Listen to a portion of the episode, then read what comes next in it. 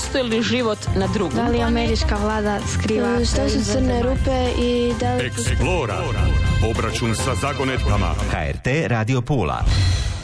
Srdečan pozdrav, dragi eksplorijanci, evo nas e, u još jednoj eksplori. E, Zadnja je bila ludilo od emisije i e, ova Koradova, Koradovo pojašnjenje kraja povijesti je doista prouzročilo lavinu reakcija ništa manje nismo ni očekivali. E, emisije nam polako rastu na youtube naravno slušamo se u audio formatu i dalje i sve nas to jako puno veseli. Korado, dobar dan.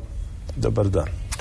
E, najprije osvrnut ćemo se i na prošlu emisiju i na sve ono što si govorio o kraju povijesti, ali najprije tvoj komentar na ove vrućine, na toplinske rekorde, na zagrijavanje mora, čini mi se da je prije nekoliko dana e, ovdje sjeverni Jadran dostigao e, jedan stupanj ispod najviše izmjerene temperature do sada. Gle, ako je pitati e, klimatologe, oni koji se bave dugoročnim razmišljanjem o klimi, da već iduće godine taj rekord neće biti važan. Znači da će iduće godine biti još toplije. Radi se o tome da imamo nekoliko komponenti koje čine stalno zagrijavanje. Prvo je, mi još nismo izašli iz ledenog doba. Znači, ledeno doba, mi bi trebali izlaziti još jedno dvije tisuće godina. Znači, bit će Da bude jasnije, e, izlazak iz ledenog doba znači zagrijavanje okruženja. na jedan poseban način. Znači, zemljina os nije uvijek ista. Ona pleše. To plesanje zemljene osi je Milutin Milanković uspio povezati matematički sa ledenim dobima. Onda se shvatilo da su u stvari mrvicu e, razlike su zbilja male ali ta razlika mala nosi na kraju zaleđivanje velikih površina sjeverne i južne polutke kad se to desi. I onda imamo ledena doba. I taj ciklus ulaska izlaska traje po 12.000 godina. To nije ono da se odmah desi. Znači, zemlje nos pleše sporo. I mi smo sad u fazi još uvijek izlaska iz ledenog doba. Onaj naj u, gori dio je prošao, je bio prije 8000 godina. Sada je već manje, ali još dalje izlazimo iz ledenog doba. Prva komponenta. Druga, mi smo se zbilja razmnožili po planeti, usvinjili smo koliko se stiglo, asfaltirali smo nevjerovatne količine površine sa crnom bojom, u gradovima smo digli temperaturu za dva stupnja samim time što nema vegetacije i, i što apsorbiraju puno dodamo stakleničke plinove, dodamo e, da se trefi statistika i onda imamo rekorde koji se upravo dešavaju. A po onome što znamo, to je jedna od godina rekordnih i za toga će do sljedeće rekordne godine i tako dalje. Što to znači za ekonomiju, gospodarstvo, odnosno jučer sam se čuo sa prijateljem iz Vukovara koji kaže da u Vukovaru ima više smokava nego u Istri. Dobro za njih. Da, ali što to znači za nas? Ćeš uzgat banane, onda u Galižane. Mislim, ako se diže temperatura ili recimo u Kopru će ino svanuti crne udovice koje sada nemaju zato što su do centralne Istre došli i kad se i mi ćemo dobiti sve neke boleštine, neke svinjarije koji su subtropske, tropske. Imat ćemo ribe u Jadranu koje nismo nikad imali. Imat ćemo jadranski bračić koji ne znam da li ga još negdje opstalo. Znači to je jedna alga ledenih mora koja je tu ostala iz ledenog doba i polako se stiskala prema sjeveru. Više sjevera nema od sjevera. Dobro, ali e, pitam to e, zbog toga što je naša najvažnija gospodarska grana, nažalost, turizam. To znači da će turista biti svake godine sve više. Ne, nemamo to tako gledati. Znači, turizam će se jako mijenjati s vremenom. Znači, mi smo imali, gle, sad bi trebalo otići koliko imamo vremena se bavi sa povješćom turizma i cijele... Pa dobro, to smo stotinu Gle, puta rekli Ne, emisiji. radi se o tome da je turizam se razvio na jedan glupi način s idejom da je sunce bog zdravlja. Pustimo sad ko rado ne, ne, I mi smo taj turizam razvijali tako da smo betonirali, betonirali obale. Ti odeš sada prošetati uz obalu i nađeš da je sve napravljeno e, kao stalaže da se mogu turisti kuriti a da bi u međuvremenu shvatila ova generacija nova koja sad dolazi, da je to apsolutno glupost i da jedini način za ostati zdravi u stvari da super, super čuvaš svoju kožu. Pa turizam već e, barem desetljeće ne znači samo e, sunce, more, e, nego prvenstveno odmak od onog života koji radiš onih 320 dana u, u, u godini. vraćamo se na Rim, poroci turizam su potraga za intelektualnim izazovima i za porocima i to je način na koji je funkcionirao nekad, kakav je funkcionirao sa sunčanjem. Sunčanje nije bilo samo radi sunčanja, nego ti je plaža bio izložbeni prostor gdje se nudi roba. Ali ne mora biti. Dolaze obitelji između ostaloga i k tebi. U... To je 17% e, e, turizma u Njemačkoj čini obiteljski turizam i to su roditelji koji su na kraju očajni kako pomoći svojoj djeci u ovom društvu ludila potrošačkog da ih se da postanu ljudi znači da ih se odgoji i da bude netko koji ima ideju šta bi radio, što bi živio, koji sustav vrijednosti i onda je turizam tog tipa, ono što se je family bonding turizam izuzetno važno. Tako da tu u Puli akvari je jedna takva točka posebna koja se nudi, ali to je i arena sa svim onim filmovima ili svim onim koncertima i svim događanjima. Znači tu djecu treba odvesti na čim više događanja da nađu sebe. I to je taj turizam koji bi mi tu htjeli. Ali mi dalje betoniramo obale. Ma, mislim da ćemo prestati s tim e, Neki, neke dobre vijesti su došle iz Umaga prošloga tjedna. E, ukinuta je jedna doista prevažna koncesija. E, mislim da je krajnje vrijeme da završimo sa tom betonizacijom obale i ugledali smo se nažalost na najgore, na Španjolsku gdje je sve izbetonirano. to, ti je, to ti je sve krenulo u Švicarskoj 1906. Znači znamo i kada. I sad imaš taj dio priče sunčanje jednako zdravlje je nešto što nam je vuklo se, vuklo se, vuklo se, vuklo se. Sada više se shvatilo da to nije to. I sad treba znači šta je sljedeće. Nije jednostavno sljedeće dati. Ovo je bilo jeftino, jako jeftino. Betoniraš tri kvadrata i skupljaš novac tamo. Nešto drugo sam zapravo htio i... i... Gle, Hrvatska i turizam. Će imati turizma koliko se budemo sjetili, koliko budemo dali ovog drugog. Ali, ali recimo nekad si imao naziv uh, autokamp Solaris danas je skoro, skoro kao da se zove azbestos. To nije više ideja da stoješ tamo i da se kuriš da budeš crn kao crnac. Htio sam usmjeriti razgovor prema nečem drugom. Turska, e, posebice e, ova južna obala Mediterana, Turska, Grčka, sve južnije od Rima, e, Španjolska obala, bit će pretople. I tu mi nalazimo svoju šansu ne postoji pretoplo. Šta će oni koji su odlazili u Sejšele ili negdje u te tropske rajeve? Znači, svako od nas voli određeni tip, nazovemo ga topline. Znači, Bali, e, Bora Bora, Tahiti, šta ćemo s njima? Znači, negdje drugdje će biti pretoplo. Indija, E, e, subsaharska Afrika. Znači postoje mjesta gdje će temperatura ići preko 50, gdje će onaj Dubaj i cijeli onaj dio zaljevski je problem. Kad imaš otok, more, povjetarac je druga priča. Znači, e, onaj dio Indije nabijen pod Himalaju sa hrpom gradova, asfalta, betona. Tamo će biti probleme, tamo će temperatura ići preko 50 i to nije temperatura u kome živjeti i raditi i nije čak ni ideja dobro da ideš robot nešto klimatizirati tamo. Dubaj je absurd. Znači, Dubaj će nestati onog trenutka kad nestane silni novac koji se ubacuje unutra uludo. Dubaj je crna rupa.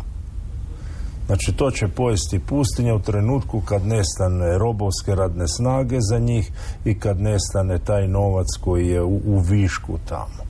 Ali mi ćemo imati jedan drugi problem. Mi još nismo sigurni kad dođe do klimatske promjene. Da li smo mi e, pustinja Negev ili smo mi Kostarika. Znači da imamo monsune, da imamo kiše i da ovdje zbilje bude jedan zeleni raj ili će biti pustinja.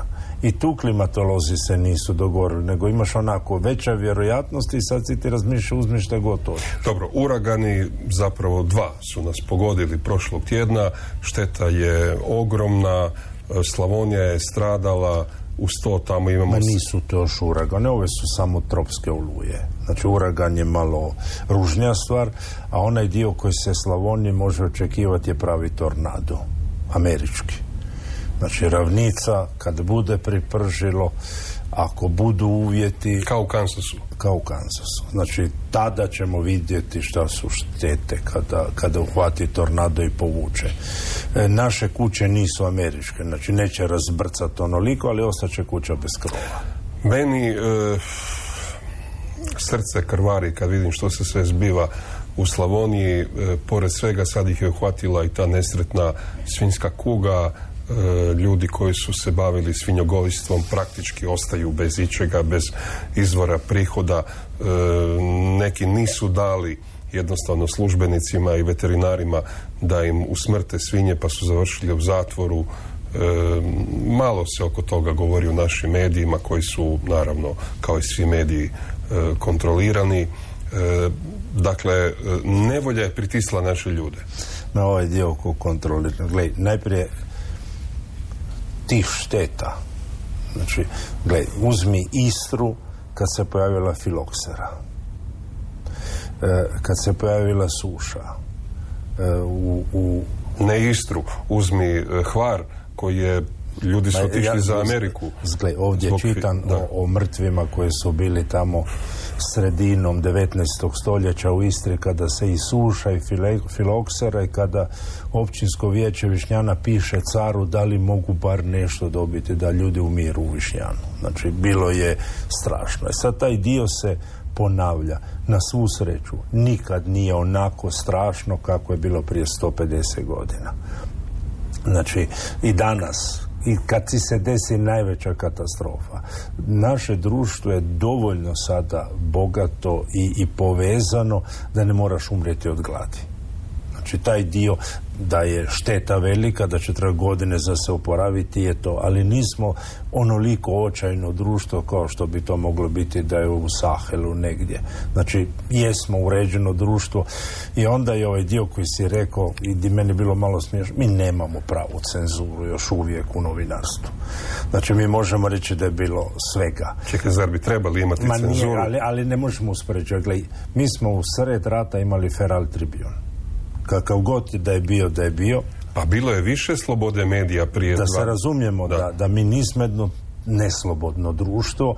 Jedino što se dovoljno se zakoni o oblačenju onog i polako se stišće i mi idemo prema društvima koje su koji idu prema totalitarnom, kao što je u Izraelu sada zakon o, o Vrhovnom sudu i svi pokušavaju sad koji su na vlasti malo si dobiti tih ovlasti jer se svima sviđa Putin, svi su protiv njega, ali vjerojatno ši i on su pojam nekoga koji uspije u životu za političare. Ne funkcionira tako. Da Društva koja su dobra su samo ona koji imaju slobodu medija i to su slušatelji ponekad ljuti na nas zašto smo e, iskustvo godinama, svako društvo koje nema slobodu medija i trpaju novinare u zatvor ili ubijaju, sve vijesti koje do nuda dolaze su jako, jako sumljive ili reći sve su e, dotirane sa podacima koje hoće država. I to se ne čita i ta društva se preskače i kada pogledamo migracije Zašto muslimani svijeta, svi ovi, ne bježe u Saudijsku Arabiju? Zašto svi koji vole totalitarne režime ne bježe u Kinu ili u Rusiju, nego bježe svi u Njemačku, u Belgiju, u Veliku Britaniju, čak i kod nas? Znači, postoje razlozi i najjednostavniji način je sloboda medija. Ako novinare ubijaju i trpaju zatvor, to mjesto je upitno I to je onaj prvi način kako otkriti. A onda drugi način su ti, ideš poslušaš šta pričaju njihovi domoljubi. Znači, ako ja želim na šta se negdje dešava, onda ne pitam čita šta medija. Recimo, ja ću više vjerovati jednom Prigožinu nego, nego ruskom predsjedniku. Znači, zato što znam da je ovaj kakav je, je je domoljub. Ili, ono, od, zanima me šta se dešava u Italiji, onda ću probati vidjeti da li su ti mediji slobodni. U Italiji su kaos, jesu. Znači ono kad je neko pitao kakva je Italija, ima svega unutra. I taj dio da imaš i novine koje doslovce neofašisti pišu i novine unita za koje pišu komunisti je pokazuje to jedna država gdje želiš biti. No, u mnogim komentarima slušatelji zamjeraju da smo se svrstali na jednu stranu posebice si izazvao bijes kada si u prošloj ili pretprošloj emisiji konstatirao da je Putin e, psihopat. E, imamo, dakle susrećemo se s jednim fenomenom. Sam prvi rekao i Let 3 spomenuo to. Da, i, da, ma dobro. Ma ne, zna se da ima problema čovjek i... Ne, ali, e, Korado, imamo jedan fenomen da naši ljudi, dakle ljudi koji govore E, hrvatskim, slovenskim, srpskim, e, bosanskim i tako dalje. Da ne nabrajam, dakle, ljudi koji nas razumiju i koji e, gledaju ovu emisiju. Među njima ima jedan dobar dio, po meni prevelik, onih koji su na ruskoj strani. I ja si pokušavam odgovoriti na to pitanje. Zašto bi ljudi sad u, u svemu ovome, u ovoj konfuziji rata i u jednoj zemlji u kojoj se zna tko je e, napao koga. Dakle, ko je agresor, a tko je žrtva. Bez obzira na sve, ljudi su na ruskoj, odnosno Putinovoj e, strani i odgovor na to pitanje mi nije posve jasan. Ali dodaj nešto drugo. Nisu ni Amerikanci tratinčica. Znači, kad idemo pogledati američku povijest, zadnju, sve ono što možemo staviti agresorima pod nos možemo staviti Amerikancima jer su oni haračili, e, održavali diktaturu u Južnoj Americi, ubijali ljude po svijetu. Jedina razlika je da oni su malo pod kontrolom. Ali nema velike razlike. Ma dekadencija ne dolazi... Samo, gledaj, ovo je pitanje. E, američki sustav i država se ponaša kao šerif i napravili su neopisivi svinjarija po svijetu. I, i rak, onaj rat u Iraku je apsolutni kriminal sa svim onim ljudima mrtvima koji su oni napravili s idejom da zaštite naftna polja i za svaki slučaj da zauzmu taj prostor. Ne znači, samo u Iraku, nego čitavo afričko proljeće. A, a Iran, revolucija, a Čile, Znači, Amerikanci nisu tratinčica i oni jesu zloče. I sad ti možeš birati tko je veća. I u ovom slučaju, kada se pojavi jedan diktator i kada ti doslovce koka svoje građane, znači ne okolo, nego i svoje, i kad nemaš slobodu tiska, onda je taj lošiji od ovog drugog. A onda da li se desilo da ponekad Amerikanci naprave nešto i dobro? Da. Ali, ali ovo nije pitanje ovaj su zlatni, a ovi ne valjaju. Ovo je samo pitanje ko je loši. Da li Amerikanci mogu završiti diktaturu? Da li Izrael može završiti u diktaturu i postati jedna neopisivo gnjusna država od onoga kada su svi pokušavali dati špaga židovima nakon one nesreće koja im se desila, gle, sad počne biti malo tumač, sad se postavlja pitanje, čekaj, a šta ćemo sa palestincima? Znači, da li može se desiti da žrtva postane agresor?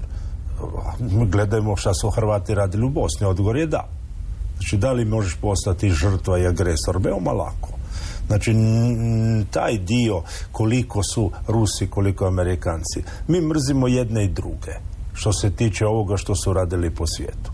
A onaj dio da trenutno u Rusiji postoji jedan ogroman problem i da ta nacija je pred nestakon ako se to tako nastavi i onaj dio naših slušatelja koji zamjera ne čitaju i ne gledaju jednu i drugu stranu. Znači ti ako želiš čuti vijesti, onda nažalost moraš pročitati i jednu stranu što je rekla i drugu i naći ko laže i onda se odabrati. Inače lažu jedni i drugi. Jedino što Rusi lažu više. I cijelo vrijeme ono što je najgori dio priče, da ni Ukrajina, ni Rusija više nisu glavna priča. Da je sav problem koji se gleda trenutno Kina, pad industrijske proizvodnje, pad izvoza, Kina se nalazi u jednoj ogromnom problemu koji ne može izbjeći jer je demografski, jedan koji je međunarodne trgovine i deglobalizacije i glavni problem u narednim 10-20 godina je Kina. Ovo će se riješiti, da li će biti pobjeda u ratu ili će biti dogovor, uopće nije upitno. Znači, taj dio Rusija, Ukrajina će se riješiti. Da li će Rusija opstati, ovisi o NATO vjerojatno.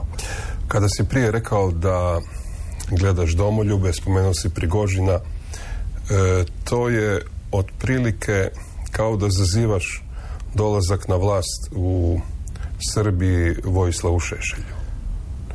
Ne. Ako je da, onda je Vuk Drašković je domoljub tamo koliko god njegovi beli orlovi, onaj dio bilo to. Dobro, ali... više faza u... Ma, više faza, ali sad, ja, gledaj, u to ono pitanje, da li intelektualcu možeš priznati da je nešto napravio dobro ili ne? Da li ćemo Gabrielu Denunciju reći da, da je ipak bio pjesnik i da je bio domoljub talijanski i sve to što je napravio u Rijeci da je to... to možeš reći samo u Italiji. Ma ne, ali sad probajmo se odvojiti od cijele priče. Da li je Danuncio bio domoljub? Ali ne možeš se odvajati od... Ali sad to, to je onaj dio voke koji ti dodaješ unutra.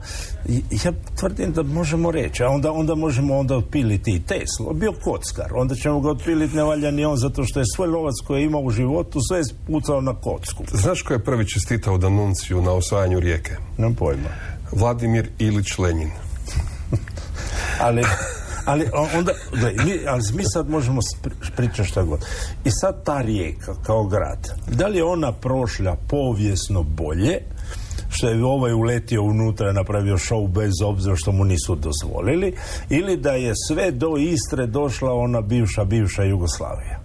Da li biš ti ikad imao ako je do to Istrijano da je došao e, kraljevstvo Srba, Hrvata i Slovenaca? U, to je teška tema. Ne, garant ne bi bilo. Znaš, ovaj... Uh... Gle, probajmo povijest podijeliti na male komadiće. Gle, Merkelica nije sad u modi, ali ona bi problem uzela, onda bi ga isjeckala na puno mali, mali komadić, onda bi rješavala komadić po komadić. E sad, da li možemo i povijest isjeckati na puno komadića, će ovo je bilo dobro, ovo je bilo loše, ili moramo gledati sve u bloku? E ta je odluka. Ako rećemo onda je sve u bloku, onda ćemo reći da Nunce je bilo uh, uh, gnjida podijelimo i, i uzmemo bio pjesnik i bio je dobar pjesnik bio je domoljub, apsolutno nema, nema oko toga. Rijeka je bila jedan eksperiment ludi u to vrijeme i politički kakav god uzmeš i broj mrtvih za vrijeme njegove okupacije je bio manji nego da je došla uh, uh, uh, kraljevina Srba, Hrvata i Slovenaca. A o Titu da ne govorimo. I, i sad, da li ćeš Tito da je bio budala ili je bio genij? I sad, znači, ovo je samo odluka. Da li smijemo isjeckati na komadiće i gledati komad po komad ili moramo ucijeliti? Ali ljudi koji e, svojim odlukama prouzrokuju e, na stotine tisuća mrtvih ne mogu biti. Jedan Kadorna, bez obzira koliko je on bio genijalan... On nije bio, bio genijalan? U čemu? Kao general je njegova strategija je bila apsolutno dobra. Međutim, njegov štab, njegov stožer, njegovi podređeni nisu ispunili ni jednu njegovu zamisao. I na kraju i on ponio tu Ajmo, ajmo na pjesnike i pise, ovi koji su generali baš pozitivci, negativci, mi slabo Dobro, ispada. idemo onda... E, ne... Evo recimo ima Aleksandar Makedonski. Najveći koljač starog svijeta da nema njega ne bi bilo Aleksandrije, ne bi bilo Aleksandrijske biblioteke, ne bi bilo cijelog helenizma. Šta s njim? Imao valjda 15 godina kad je prvi put htio ubiti oca, ako ne i manje. Znači, šta sa Aleksandrom Makedonskim napraviti? Bio je ideal e, svima koji su prouzročili sve kasnije ratove. Ali, ali to što je on uspio pobiti ljudi sa njegovom ekipom je neviđeno. Da. Znači, to je samo odluka. Sjeckamo na komadiće ili gledamo u cjelini. E, danas je cjelina izgleda važnija i mi imamo problem sa time jer neki ljudi koji su dali doprinos i nisu radili to iz zloće. Znači onaj Vuk Drašković, da li je on veliki intelektualac, da li je domoljub, da li je to radio iz zloće? Ne, on je dobar književnik i dobar... Ma, ali, ali da li je za u Hrvatskoj posebno cijenjen? Ne baš. Da. I Danuncio s druge strane, ali, ali ne možemo otpiliti reći to zbog toga. Recimo da ako to netko radi iz uvjerenja, ne iz zloće, ne iz bolesti, onda može ga razumjeti. Idemo se ko radi Ajmo smo se malo oko se toga. još osvrnuti na e, prošlotjednu temu kraja povijesti. Dakle, kod Lexa Friedmana je bio e, Harari, e, Juval Noah Harari je izraelski povjesničar, kratka povijest čovječanstva. Ima unutra di analizira kuda idemo, s tim da u trenutku kad mi ne budemo bitni, kad preuzme stroj, tu zbilja počinje njegova povijest, a ne naša. Mi smo dio priče, ali mi ne stvaramo to i naprosto mi odustajemo od cijele priče. Ne samo to, mi ćemo se mi ćemo se uništiti u potrazi za ugodom. Znači mi nećemo ni pokušava stvarati i to gledamo ova nova generacija koja ne pada na pamet da bi ona nešto htjela odlučivati nego lovi ugodu i lovi ugodu i lovi ugodu. Dobro, onih 17% sa početka priče u današnjoj emisiji e, nekako budi, na, budi nadu da ćemo odložiti malo e, taj neminovan kraj. Ne, mi ćemo imati nešto što se zove formiranje kasti. I, I ovi koje ti nazivaš eksplorijanci, koje ja nazivam istraživači, su ti koji neće biti dio te povijesti koja je propala, nego onaj dio koji nastaje. Znači nikad se ne desi da propadne sve. Mi samo znači onda i propalo je Rimsko carstvo. Da i nastala je Venecija. Nastalo je Dubrovnik, nastala je Dženova, nastalo je hrpu i malih jezgri nečega što čini sljedeći evolucijski cikl. Osim toga još e, osam stoljeća je trajalo ono desno, istočno rimsko carstvo, tako da nije baš sve završilo. Ne, istočno. Da, na drugi način evolucije, to je isto jedno iskustvo koje bi mogli mi sada u dekadentnoj fazi pogledati. Šta to zapad radi loše i ličimo na zapadno rimsko carstvo, šta bi mogli naučiti od Bizanta za napraviti, a da ne propadnemo onako slabo? Za početak one debele zidine koje su Carigrad e, sačuvale tih 500-600 godina. E, pravni sustav pravni sustav. Rimsko pravo di ti je određivalo sve što ćeš napraviti, kako ćeš obrisati nos, se zgadilo ljudima i tražili su slobode. I Bizant je oslobodio, e, maknuo je sve te silne odredbe i ti si mogao biti seljak, seljak, bez da ti netko sad nameće šta će raditi ili biti građanin, građanin. Znači, smanjivanje pravne tjekovine. Ili ono, ako donosiš jedan zakon, mi ćeš dva. Dobro, idemo sad na drugi dio emisije sonoluminiscencija ili ti kada ultrazvukom tretiramo vodu i onda u njoj nastaje svjetlost. U nastaje gadna svjetlost i temperatura, nastaje renganske zrake, nastaje ultraljubičaste, ali idemo opisati ovo je način kako se to fancy radi u jednoj posudi i mi želimo izazvati možda nuklearnu fuziju u tom mjehuriću koji se komprimira. Znači mi stvorimo vodenu paru i onda na silu vodenu paru natrag stisnemo u vodu na temperaturama koje su tisuće stupnjeva. Vodi se to ne sviđa, količina energije koja se tada fokusira je takva da izlaze ultraljubičaste zrake, rengenske zrake, zavisi koliko stisnemo. I to je nešto čime se fizičari bave, to je štos. Ali mi to imamo svaki dan na recimo lopaticama turbine na propeleru broda. Znači uzmemo sad jedan od ovih glisera ultra mega koji ima e, e, e, veliku brzinu turbine i mi ćemo naći na nekog vremena da je voda pojela turbinu da je došlo do, do erozije turbine vodom. šta nastaje? Mjehurić, onda ga komprimiramo, na tom mjestu energija tako da nema čelika, nema bronce koje može izdržati to što se desi kada imamo eroziju tog tipa. Imamo to ponekad kod supčanika, zove se pitting ako ti se fokusira energija na jednom mjestu, nema kaljenja koje će izdržati to mjesto i uništit će ti zupčanik.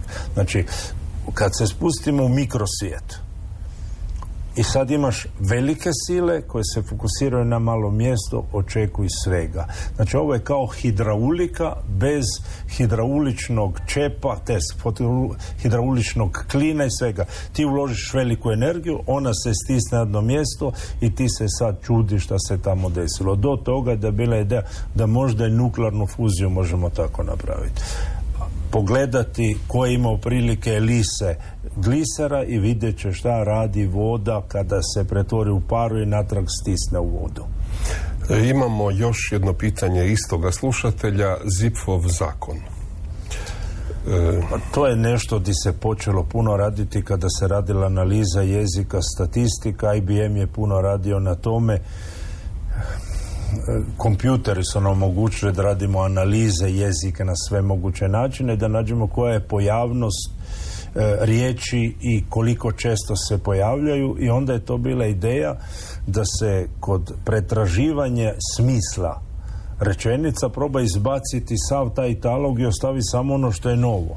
Jer naš naš jezik je kao slama ili kao pšenica. Imaš zrno unutra koje je važno, ali imamo sve one dekoracije okolo koje samo da bi popunilo prostor i omogućilo da jezik bude tekuć.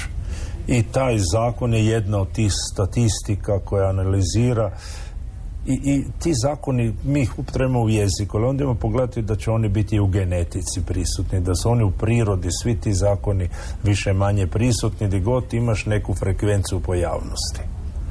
Da, e, sve ono što čini pšenicu osim e, klasa e, zapravo je za jezik vrlo važno. I ako odstranimo sve osim... Pšenica krepa, znači nećeš ni imati zrno. Da, da.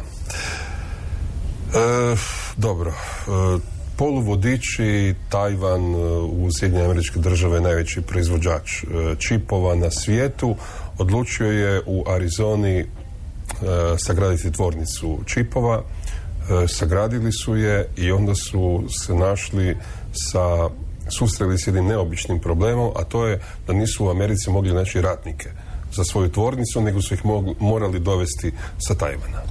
I, I neće ni naći ni u Tajvanu uskoro. Znači, mi Ka, kažu da su Amerikanci lijeni, da su nezainteresirani,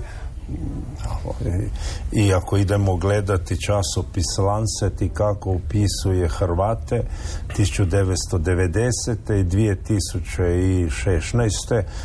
mi se nemamo šta hvaliti jer se to istraživanje će zove ispitivanje human capital ili ljudskog kapitala i mi smo e, manje školovanje ljeni, manje sposobni što smo bili 1990. Znači to je prikaz cijelog svijeta. Kad bi sad pitali Njemce kakvi su njihovi ta generacija, oni bi se ne bi se prestali zgražati. Ti danas nazoveš kompaniju u Njemačkoj, niko se ne javlja na telefon, se otišli na marendu nezamislive stvari se dešavaju u svijetu.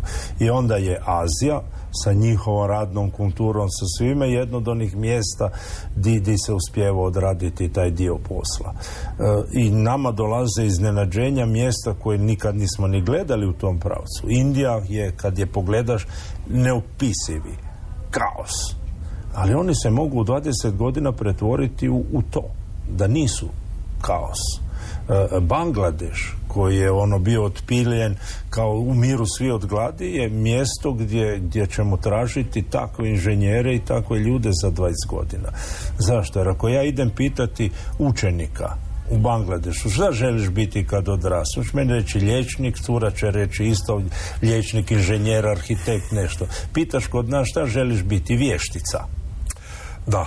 e, Nije rješenje. Živim u selu 8 km od e, Pule i gledam svakodnevno e, grupe Nepalaca koji tamo očigledno stanuju jer im je povoljniji smještaj i konačno nije jednostavno naći smještaj ljeti u Istri na, na, na dakle, i preko zime i oni pješače do Pule i natrag, dakle do posla i natrag.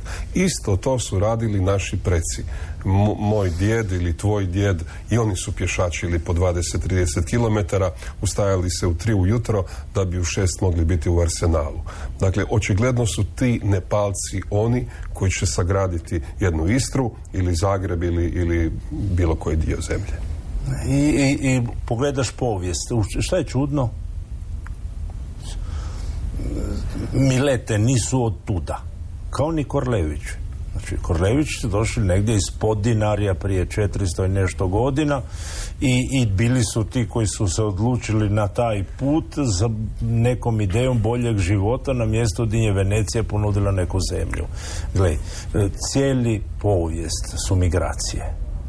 I cijela povijest da oni koji se uljene nestaju i mi smo došli u tu dekadentnu fazu i postaćemo geografski pojam.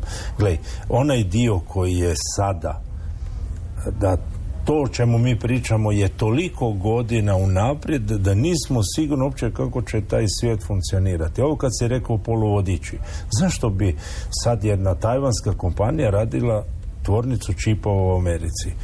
Zato što je sada rat oko poluvodiča. Znači Kina je upravo ušla ucjenjivati sa Germanijem i sa Galijem cijeli svijet. Zaboravivši da je 92% svih monokristalnog silicija se proizvodi u Americi. Ako Amerikanci odluče to ne izvoziti, nema čipova nigdje u svijetu.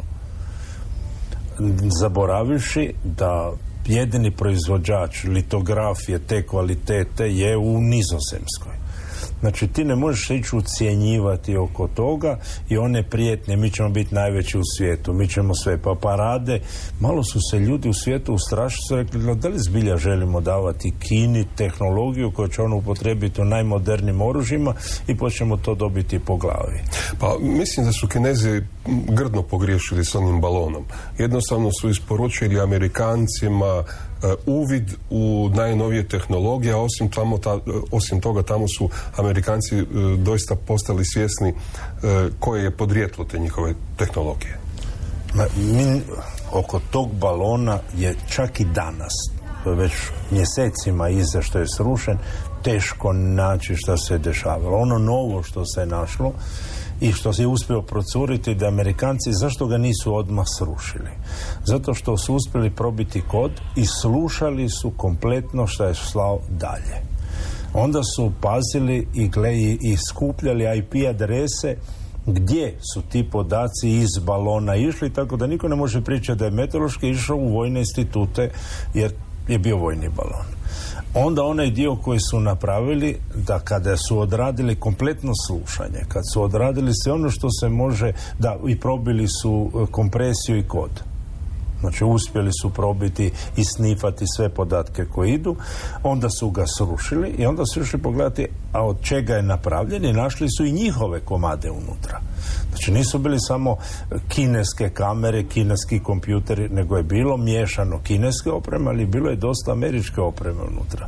I onda se postavlja pitanje da li mi to zbilja želimo da nam netko dolazi ovako i da nam to radi. A onda je drugo pitanje, da li oni to rade drugima u svijetu? I još gore. I sad mi možemo osuditi Kina koji su oni bez obrane sada šalju balon, a, a mi imamo Amerikance sa pet uh, očiju, sa svime koji apsolutno sve snifaju u svijetu. I sad ona priča za koga navijaš.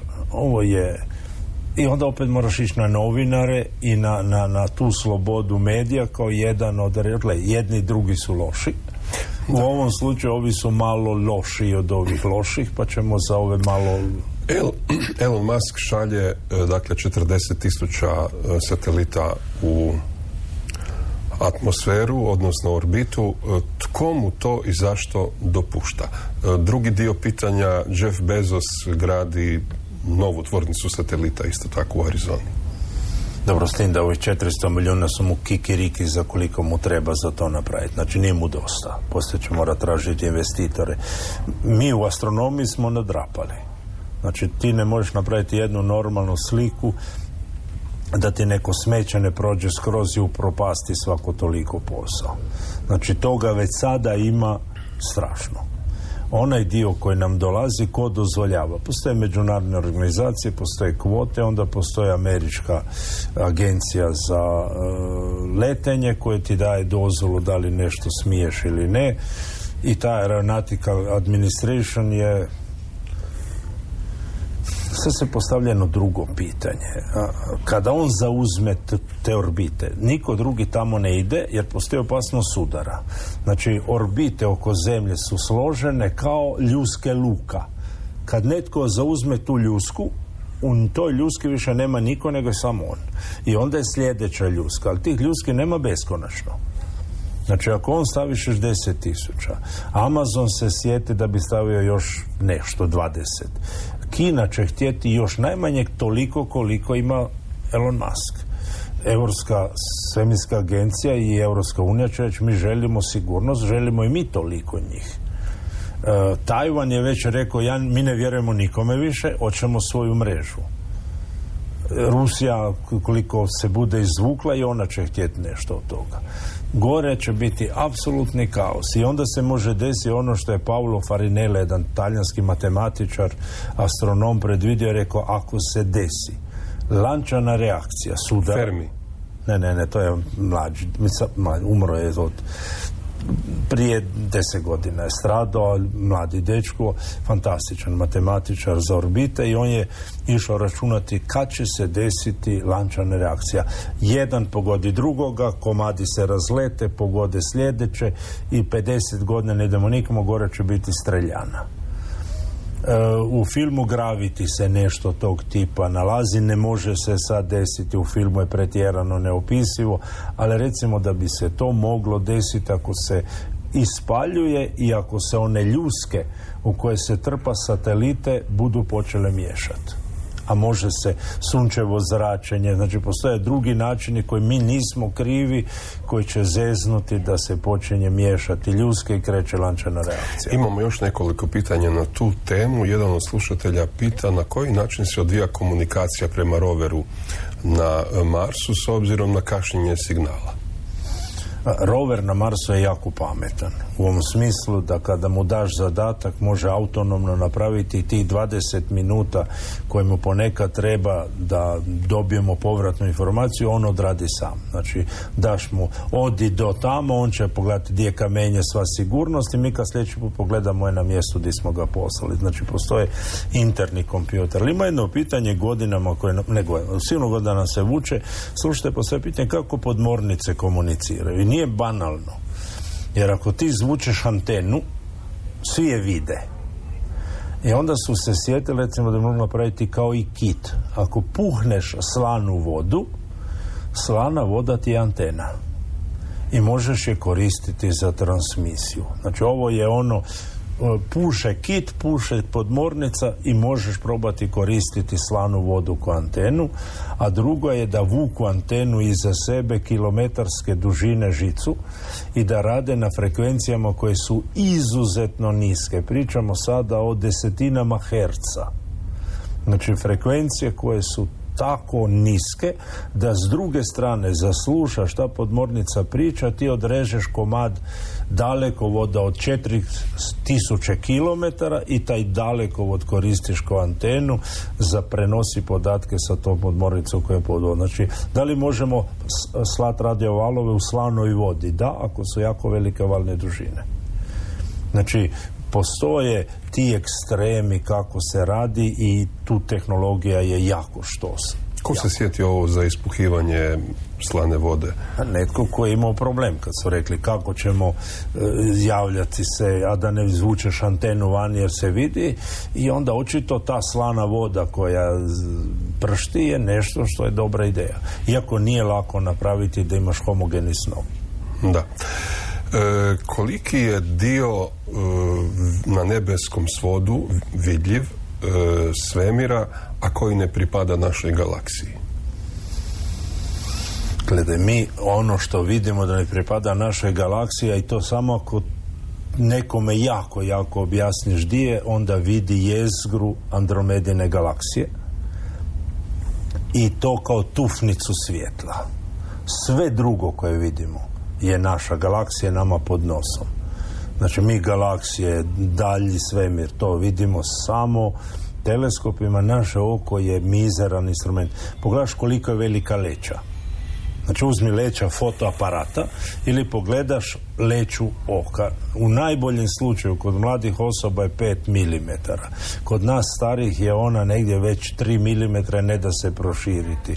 Znači naše oko je jako, jako loš instrument i mirakuli da vidimo to je 2 milijuna svjetlosnih godina udaljenosti jezgru Andromedine galaksije. Znači sve što vidite je tu pod nosom. A ovu jezgru niti ne vidi i da, i sigurno ne vidite iz pule. Znači za vidjeti jezgru Andromedne galaksije mora biti jako dobro nebo. Što to znači jako dobro nebo? To znači da ne smije biti svjetlosnog onečišćenja Aha. i ako je moguće da nema puno vlage u zraku i znači mora biti jako dobri uvjeti. Znači ekvator. Ne, ne, nije pitanje ekvator. To je bila Istra prije 40 godina gdje si mogao iz Galižane to sigurno gledati. Da. I onda smo postali moderni onda smo odlučili prosvjetliti birače sa uličnom rasvjetom di treba i di ne. I onda da bi bilo bolje prosvjećivanje birača umjesto da svijetli ulicu su sve nagnute lampe u prozore da birači vide da je stavljena i onda smo izgubili nebo. I leptira i sve ostalo. Nemo se nerviram sad oko leptira brižni. Da, dobro. Ovaj, pitali smo... Ma ima hrpu pitanja Znam da ima krv pitanja, ali ne- nastojim nekako e, selektirati ta, ta pitanja, ta elektromagnetska zračenja o kojima smo govorili e, prošlu ili pretprošlu Za emisiju. indukcijske peće. Ajmo to riješiti. Znači, niš ne ide u prodaju. Naravno, ali, a da ali nije isprobano. to si rekao. Ali čovjek sad pita kako to izmjeriti. Gle, ili kupi si mjerač elektromagnetskog zračenja i, i nisu ni skupi. To je bilo, to će biti recimo reda 15 eura. Znači, to nije nešto skupo. I to će kup, i to može naći onaj e, te e, trgovine e, Conrad Electronics, te trgovine e, elektroničke robe izuzetno jeftine. Znači, to mu je jedan način. Drugi je proba uzeti komadić Dinamo Lima iz transformatora i stavi ga blizu. Ako zuji, onda jako ne valja ali vjerojatno indukcijska peć nije na slušnoj frekvenciji. Ako su slukavi, onda su u kilohercima. To riješili je puno, puno efikasniji prijenos. Da, e, što se događa kad zuji trafostanica? Nije dobro. Nije Znači dobro. da pršti magnetsko polje okolo. Evo, Gle, sa trafostanicama i sa dalekovodima postoji problem. U principu ne bi ljudi smjeli stanovati jako blizu. E, Zbog elektromagnetskog smoga nećeš umrijeti od toga odmah. Ali ako imaš buku, to nerviraš se i onda dođe u organizmu jednog trenutka da mu svaka i mala stvar smeta, onda ti smeta i to ali da ono ljudi umiru kao muhe Da. oko dalekovoda nije istina da li se u laboratoriju kad se rade eksperimenti i stave stanične kulture blizu toga nađe da postoje proteini stresa u njima odgovor je Da. E, čaša vina dnevno, da ili ne? i odgovor nije jednostavan i nije jednako za muškarce i žene znači ako jedemo proteine koji su nekoagulirani i popijemo alkohol. Alkohol će odraditi posao koagulacije i izuzetno je koristan. Znači čaša vina sa alkoholom e, poslije obilnog obroka odgovor je može proći. E, čaša e, za žene počinje biti kritična jer one imaju jedan metabolizam koji je različit e, poslije menopauze. I kod njih bi moglo biti nisu velike opet, ne bi da umiru sada se naokolo, ali statistički je veća vjerojatnost nekog malignog oboljenja. Onda imamo situaciju što ako se neko nablemba jako, ne čaša, nego litra i pol. I u slučaju sudara i da je on suvozač, on je onaj koji će se izvući iz kome.